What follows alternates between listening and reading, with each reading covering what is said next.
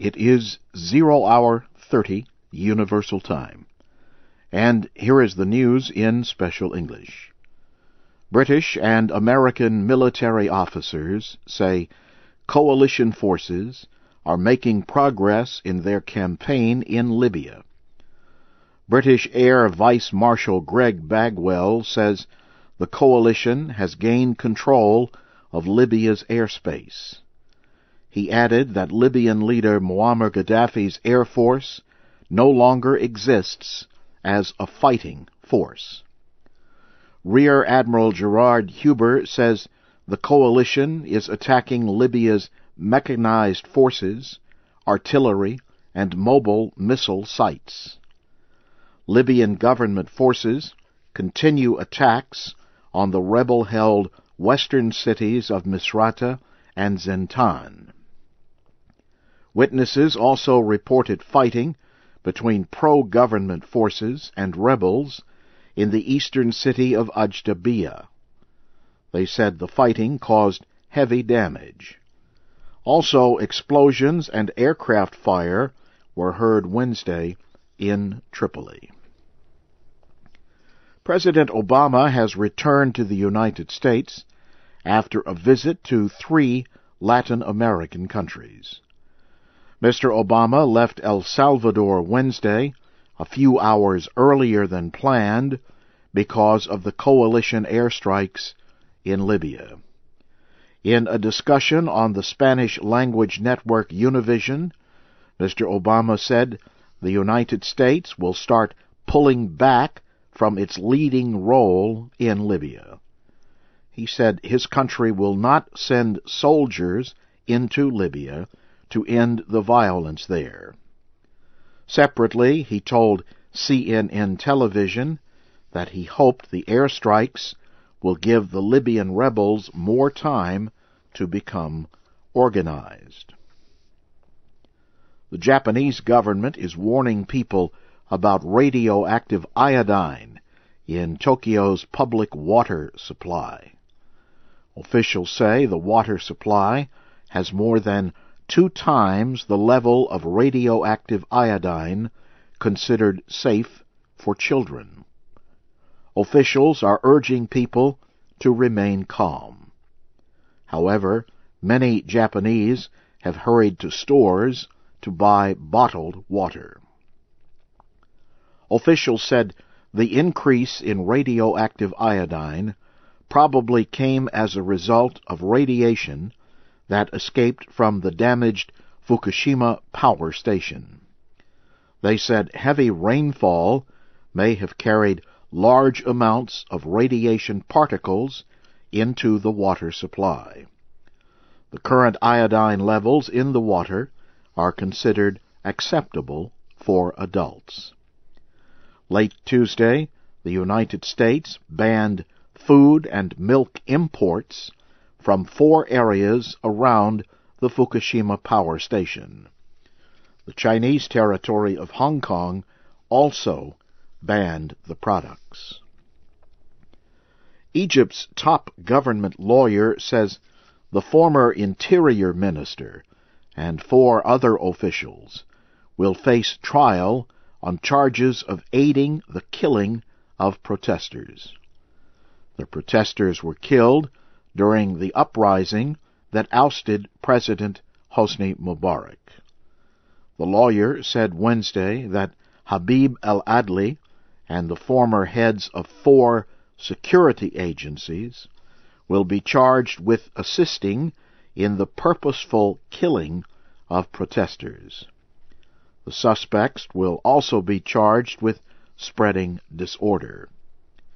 The former chiefs of security of Alexandria and the province of Giza were also charged, as were police from eleven Egyptian provinces. Egypt's Al Ahram newspaper reported Wednesday that a parliamentary committee has recommended that Mr. Mubarak face similar charges. You are listening to the news in VOA Special English. Nigerian officials say they have discovered hidden bomb making equipment in the city of Jos. The discovery comes just weeks before the country is to vote in national elections. Army officials said special forces on Tuesday arrested two men found to be carrying bomb supplies. After questioning the suspects, the officers were led to a house where they found additional bomb making supplies, including dynamite. They also found instructions on how to make a bomb. The officers arrested a third person at the house. Human rights groups in Zimbabwe say free and fair elections are unlikely and government abuses are increasing. Leaders of the Crisis in Zimbabwe coalition spoke with reporters Wednesday. They said security forces, loyal to President Robert Mugabe, have been arresting cabinet ministers, lawmakers, and activists. They said the human rights situation in Zimbabwe is getting worse. They predicted violence would increase if elections are held this year. Mr. Mugabe has called for elections to be held later this year. Opposition leader Morgan Tsvangirai opposes the move. He says Zimbabwe must first ensure that the election can be free and fair. Police in Moscow say the reporter who once wrote that Russian Prime Minister Vladimir Putin was planning to leave his wife was attacked Wednesday. Police say they have no suspects or reason why Sergei Topol was attacked outside his apartment in Moscow. He is in a hospital, but it is not known how serious his injuries are. In 2008, Mr. Topol wrote in the Moskovsky Korrespondent newspaper that Mr. Putin was going to divorce his wife, Lyudmila, and marry Olympic gymnast Alina Kabayeva. Mr. Putin was president at the time he angrily demanded that reporters stay out of his private life. The newspaper closed shortly after the story was published.